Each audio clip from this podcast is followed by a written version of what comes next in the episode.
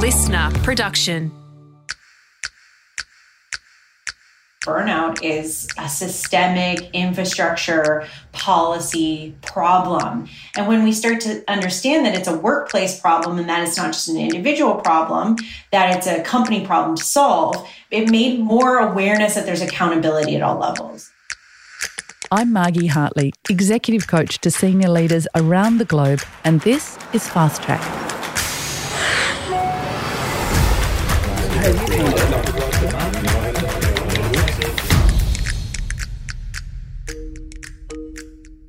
We tend to think of burnout as a problem we can solve with some simple self care, more yoga, better breathing techniques, maybe even meditation.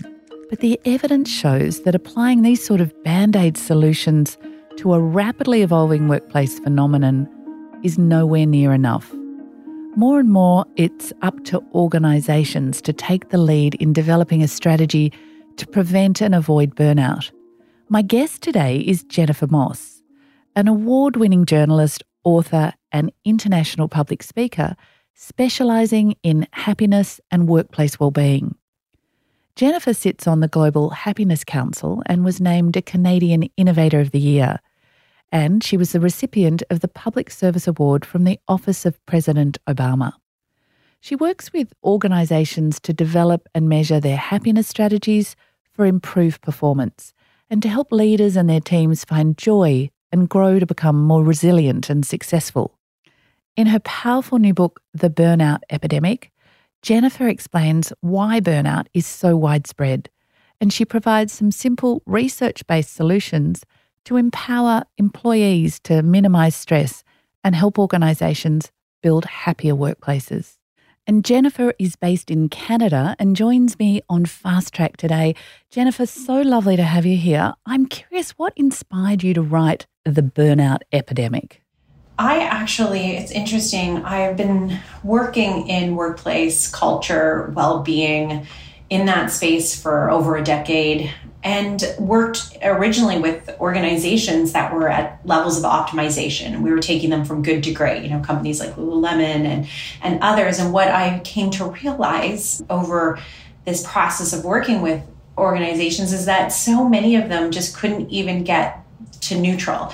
And so we're we're trying to create these well-being strategies that are actually band-aid solutions. They're tactics that are um, supporting people's well-being, yes, but they're not preventing burnout. And so we really needed to assess where upstream these issues were, were beginning.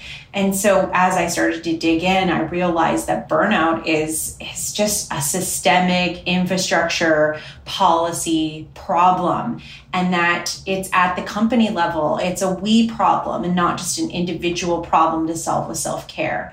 And so that led me to do a lot more research in that. And I'd been researching it pre pandemic, but then you have COVID 19 and the whole, you know, issue just exploded. And so this last year, we've really seen burnout at an all-time rise, and uh, and so it's it's been even more important for us to discuss the topic um, than ever before. Okay, so I want to pick up on a couple of things in there as we explore burnout today. One of the things I'm curious about, I just want to define what burnout is. Well, what's interesting is, you know, we've been arguing about the the actual definition for a long time. I mean, we have so many different variations on what burnout means. It started out, you know, obviously, you know, we have lots of different symbols of it. You know, is it the person that's sitting on the couch um, doing too many drugs and you know not going to school? We have the that type of burnout. We have, you know, the soccer mom burnout, do the cult of busy, and you know, we have all these sort of different definitions. And I think that etymology of the word as it's sort of progressed has sort of been, you know, treated unfairly. And it's made it so that it's not something that we can diagnose and treat. Well, in 2019, the WHO, the World Health Organization, decided that it should be included in its international classification of diseases. And that changed sort of the mindset for a lot of, of people around the world. And something about that definition, which is that um, it's essentially burnout is an occupational phenomena and that it's uh, a series of uh, being stressed or chronic stress at work that is left unmanaged. And when we start to understand that it's a workplace problem and that it's not just an individual problem, that it's a company problem to solve, it made more awareness that there's accountability at all levels. And that WHO definition has really helped. Uh, it hasn't gone so far you know, as I think a lot of burnout researchers would like to say that this is a medical diagnosis. They might have included it in the International Classification of Diseases, but they were really quick to stop and tell everyone it wasn't actually a medical condition because they didn't want to go that far. Um, but I think we need to get to that place where there's pharmacological treatments for it and there's programs to support it and people can actually take time and leave because of burnout. Um, and that's still yet to be developed, I think, and, and we need to see that in the future of work. It's so interesting. I worked with a professor at Sydney University who used to talk about the well-being and performance intersection and he'd say when you had low well-being and high performance then you were able to sustain that for a short period of time but you always needed to travel to a place of recovery to avoid burnout which is what I want to come to because burnout traditionally has been seen as an A type personality problem. Oh, she's gone too hard, he's gone too hard, and there they are, they've burnt out and they're reinventing themselves in another way. Is that your take on it too? Absolutely. I mean, we've just left it up to to the individual to assess and then manage and then prevent and and then be able to come back to work. And yet, you know, there is just chronic legacy of overwork. When you look at the six root causes of burnout it's you know lack of fairness which is you know anywhere that there's a delta in pay amongst you know people in the workforce which we see that everywhere. I mean it's it's overwork. You see that in in this just this legacy of overwork in healthcare and places in financial industries where you know we're seeing some shifts there but really it's basically like a junior associate at a you know at a major firm accounting firm gets hazed in their first 5 years and they have to work these extraordinary hours to prove that they are worthy. I mean that's not a that's not a type a personality. That's a culture of overwork inside of the organizations. We see this in you know just people working more and and not getting valued for their work in lack of community where relationships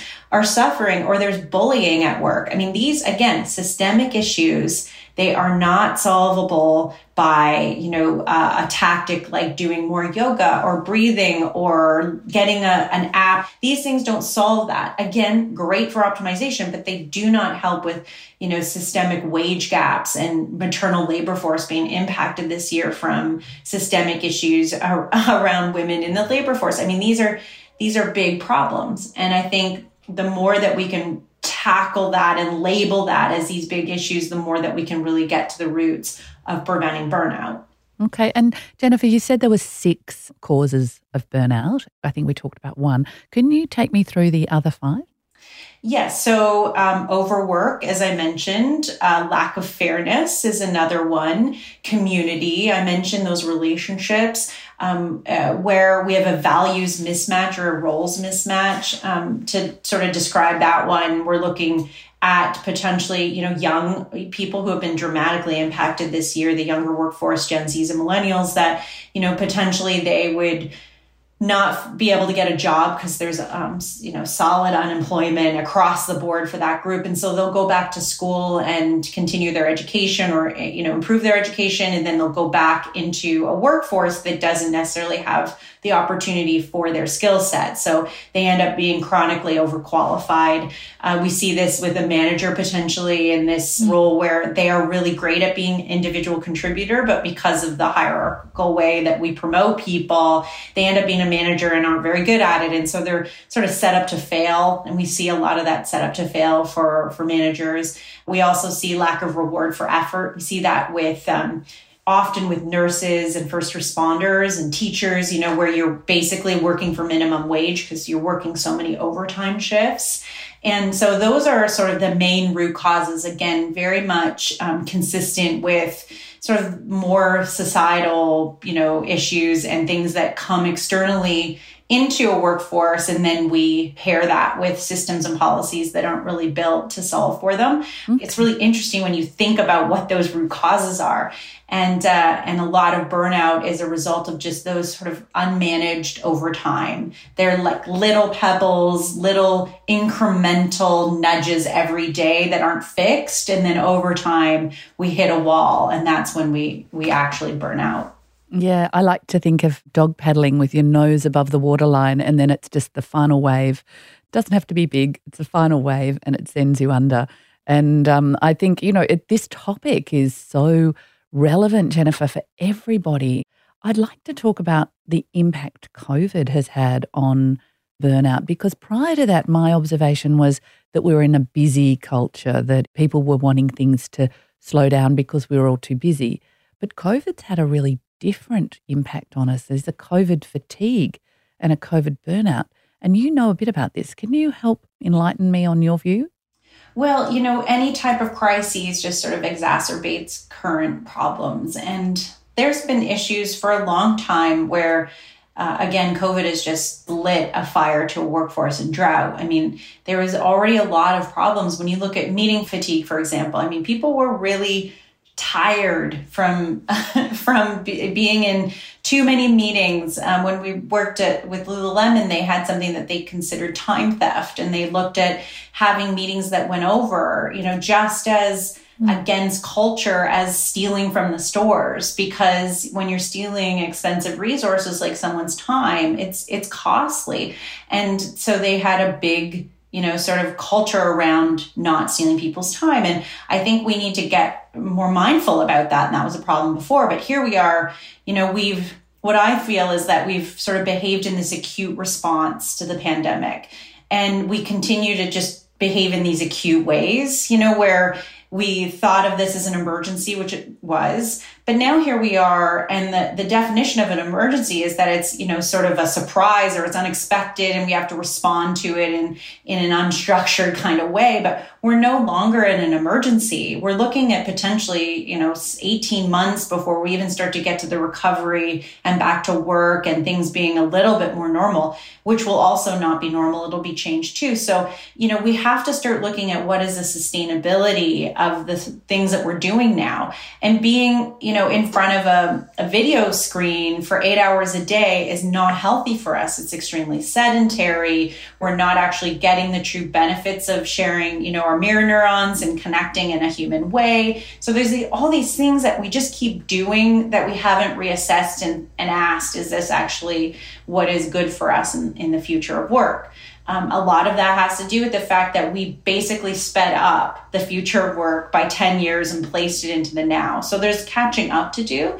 Um, but we can't just kind of go back and think, well, this is business as usual. Nothing's changed because everything's changed. And now we, we have to make these adjustments to this new experience. And a lot of organizations aren't doing that. They're just sort of plowing forward and they're not thinking about the impact that is having on their employees.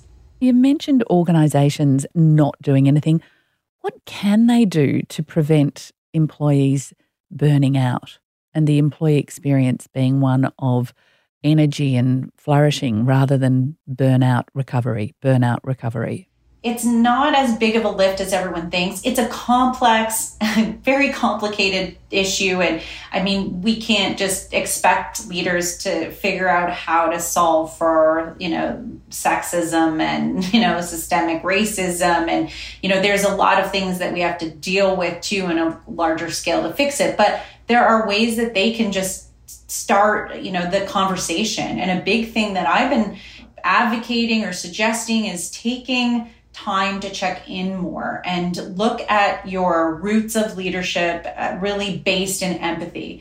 And anytime we use the, the golden rule 2.0, which is do unto others as they would have done unto themselves, you know, is more about active listening, really finding out what is going on. And direct managers have a large role to play where every Friday they could just be saying, Hey, you know, how was this week? What were the barriers to you reaching your goals? What was the biggest stress that you had this week? And what can we do as a team? And what can I do as your manager to make next week a little bit easier?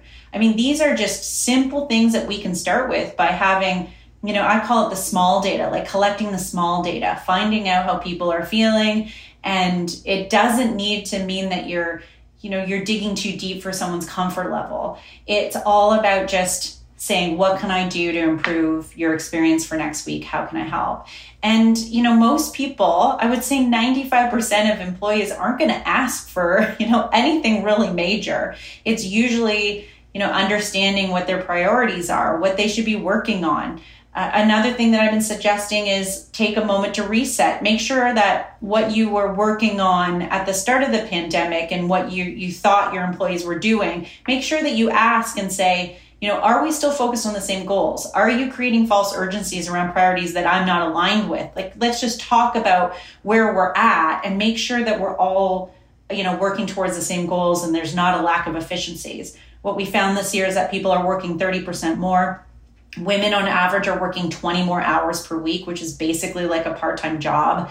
Um, we've seen them have to leave the maternal labor force because of it. I mean, if we just checked in and made sure that we weren't you know, making people burn more calories to get to those same goals, that could play a really big role. And so these are the the simple tactics that we can put into our day-to-day sort of weekly experience um, to help people feel like that they're not just exhausted um, one of the things that I should mention too is that in our in our research that we put out, our data that we gathered this year, we found that a lot of people were exhausted, which we expected, but the level of cynicism was the part that really worried us. The fact that people don't feel like they can make changes, that this is how it's going to be forever, that you know that they're never going to get over this, like those that fatalist uh, inability to have agency kind of language in the data was the shocking part and when you get to that point, and and so many people in in the responses were at that point, that's when we're really in a crisis.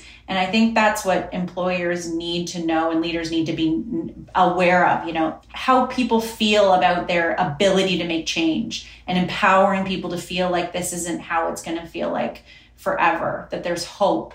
And I think that's going to be most important critical skill for a leader if they're going to prevent burnout.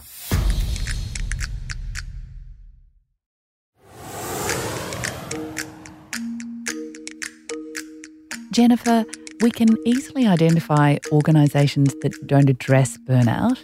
I'm curious about anybody who does this well, who's actually addressing it in a proactive way and is trying their best to avoid this burnout epidemic.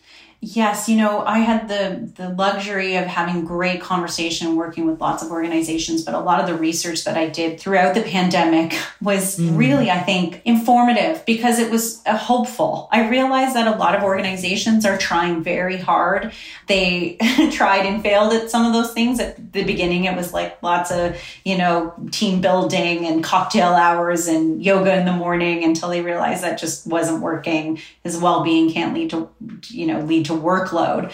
Um, so there was a lot of pivoting, but there was a real desire. Um, for example, Hewlett Packard, the executive vice president of human resources, Alan May, was someone I spoke to. Really, a lot of over communication um, and uh, real transparency. Fifty minutes, sort of a monologue of what people, you know, is go- or what's going on inside the organization, and then an hour of Q and A you know, almost every day and just wow. getting 60,000 employees to be able to ask questions of what they're feeling and their concerns are. And they were doing that consistently months into the pandemic. Um, also making social collaboration just a place for people to proctor, you know, relationships with people instead of it being about how much time people are spending on, you know, social collaboration tools. It was just if you need to and you're a parent, mm. for example, you had C level executives and administrators, and there was sort of this flattening of hierarchy in this parent group, and everyone was sort of talking about tips that they could use to be able to better parent in the middle of a pandemic. And and they talked about just this cohesion and this relationship that was being built because there was no sort of expectation to talk about work. It was just feeling what people had to feel about you know whatever it was that they were worrying and concerned about and then and making sure that was available. And their you know employee experience scores were really high. 96% said that they continued to you know trust what their leaders were, were doing in the pandemic. Um, also you know this one startup Okta that actually became quite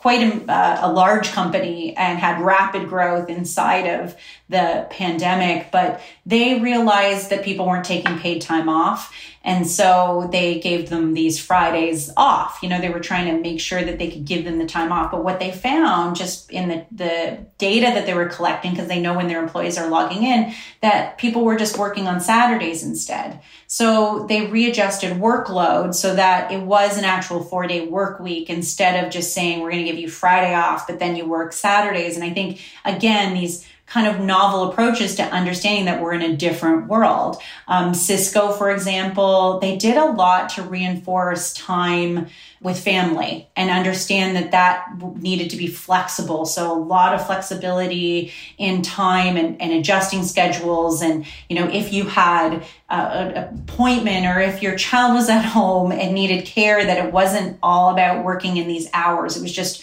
you know, more goal focused. Um, and then they had a lot of mental health experts that were available to people on site. They ramped that up and made it on, like, not just on site, but virtually. Um, and I think what's really important, the distinction that I see between just wellness apps where it's sort of self um, involved and you go and you do your breathing or your calm or you know those are great again that well-being piece but when it's a burnout prevention strategy it's actual you know talk space or people that you have the ability to to get help from that support you. And so, really getting into that empathetic space and um, navigating it like this is no other time.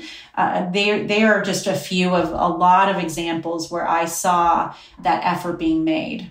It's terrific to be able to see it happening on the ground and the experiment to be going on in organizations in a time that we don't know really what is going to work. We can we have to play with that.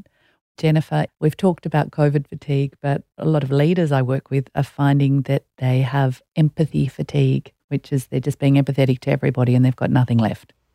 Absolutely. that is a huge problem uh, for leaders because, you know, and I just did a talk, exhausted leaders leading exhausted teams, because they feel they have to be stoic, they feel like they have to have all the information, and yet they're going through the same experiment, right? And I think maybe we struggle as leaders really to be able to, um, you know, not to put the proverbial mask on ourselves. We tend to really do a great job, you know, in telling everyone what to do. And sometimes we don't model those same behaviors. And so if we really want people, you know, to to behave in the way we want them to behave, we have to be doing that work ourselves.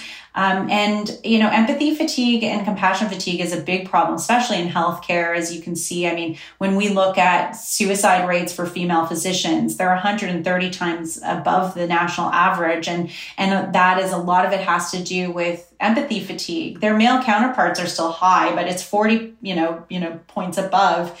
And a lot of that is has to do with disassociation. So we're just seeing you know, we're just seeing people having to go into self preservation mode. And if they don't, it could be disastrous, it could be fatal. And so we have to understand that that's a big you know a big risk when we aren't able to to be able to say okay i i love the people that i'm serving. I care about them. They're an, an important part of my life. My team matters to me and yet there's no way that I can actually really protect them. I can't lead them if I am so sick that I'm not there to be able to, to do that work. Um, it's a very difficult, um, it's a very difficult thing to identify, especially females are, are more likely to deal with this in general. They're more likely to be burned out. Um, we see more burnout in females and we see more empathy and compassion fatigue for, for females. And so it's something, again, that we need to reach out as individuals too and as peers we need to be asking people when they say they're fine you know are you really fine and and checking in more and as leaders we don't need to be mental health experts we just need to know how to get people to the professionals that can help them. We tend to take on the role to think that if someone tells us that they're dealing with something that our job is to solve that.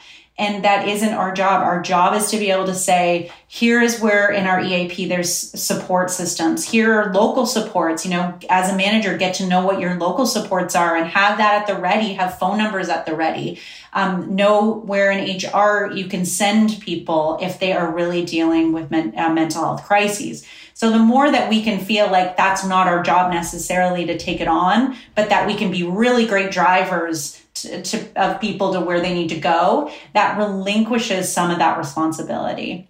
How do you measure burnout? Is it a self measure? Do organizations do a happiness app like the ones you get on your service as you used to move through customs or in a bathroom? Well, how do we measure this idea of I'm about to burn out or I'm not?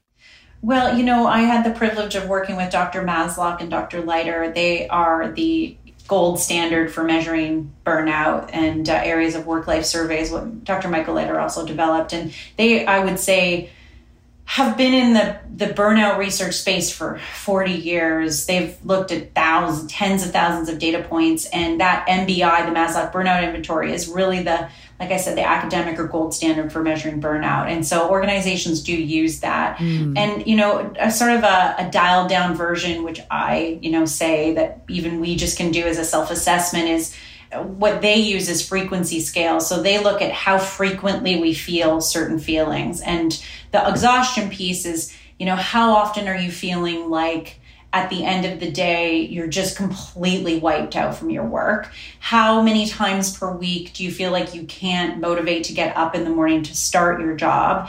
You know, how frequently per week are you sort of dreading the next day you know that kind of um, really tells us how exhausted we are and then the cynicism piece is really about how we can affect change you know how frequently do you feel like you you know your um, you know sort of outlook is that this isn't going to change or how unchanged you feel about the work and and that frequency, when we sort of self analyze how often we're feeling like that, can give us a pretty good understanding. Again, this isn't at the level that an organization would use to really measure burnout across their organization. The MBI is better for that. But if we can kind of use that as a tool to define, okay, so this week, you know, I was tired, but I didn't feel like it was unchanged. I know that in the next, or, or that it's still going to be okay in the next week.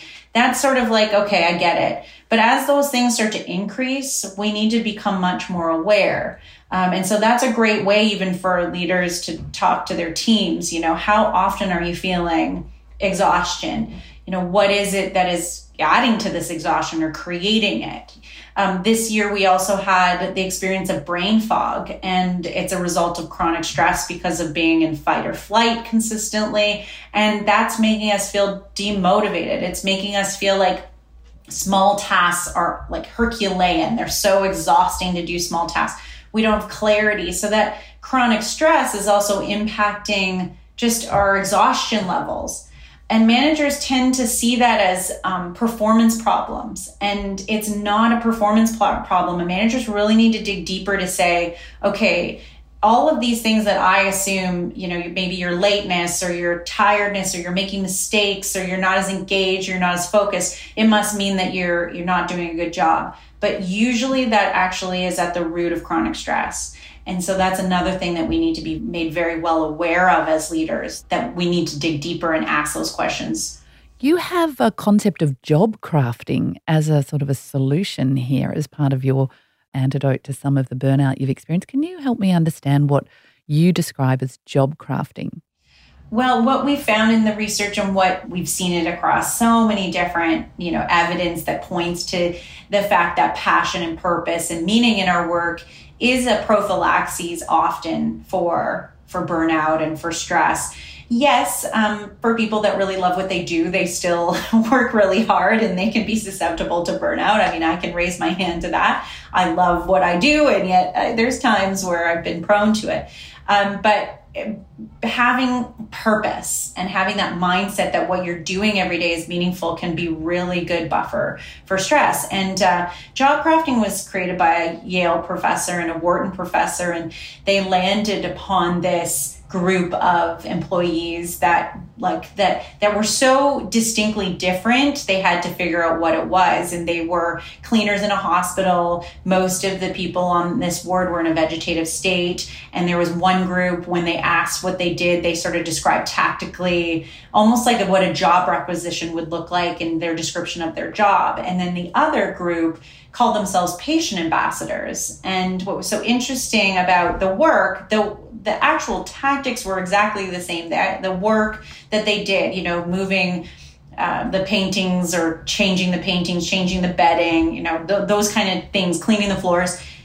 They were the same, but the way that the patient ambassadors described them was cleaning the floors because I know that my patients really can smell the clean cleanliness, or changing their flowers because I want them to feel that when they wake up out of this state that they were loved and cared for, making sure they're comfy and they're, you know, in their um, bedding. I mean, these are things that that everyone is doing. Yeah, the other group is cleaning their bedding and washing the floors and doing all those same things.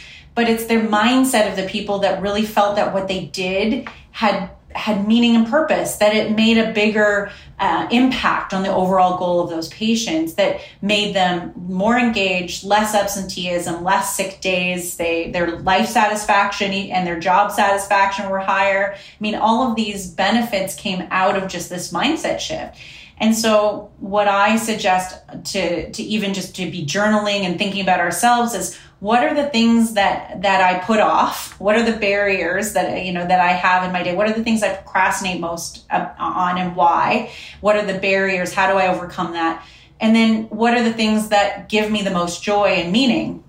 What is it about the work that I do that provides purpose or has a positive impact on others? And then being able to take those things that we have as barriers and change the way that we think about them and understand how they, you know, how they layer up into the overall mission of our work or the mission of the company or whatever the goals are and values are that we have attached to our work.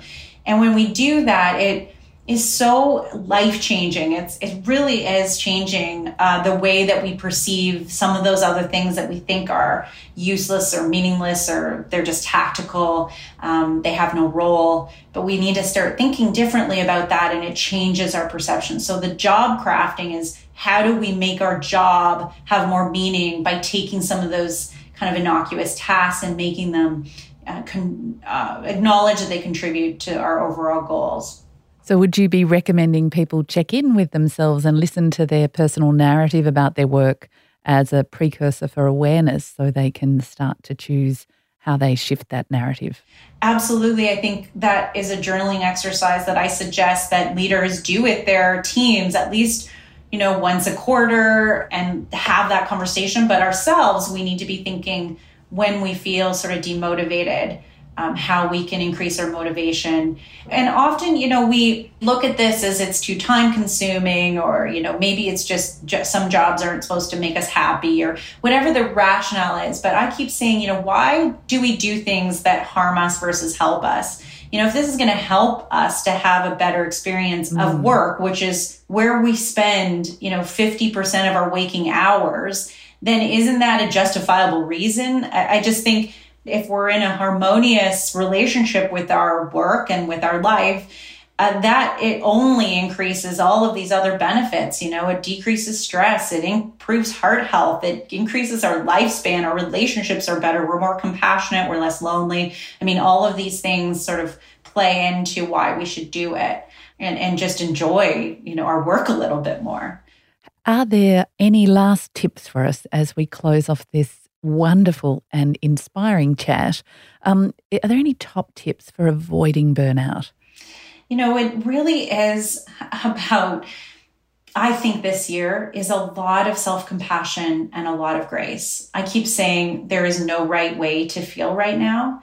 And we have no frame of reference. We have a lack of efficacy. What we felt mastery in, in, in March, you know, 01, 2020 by March 30th, you know, 2020, we were totally flipped upside down.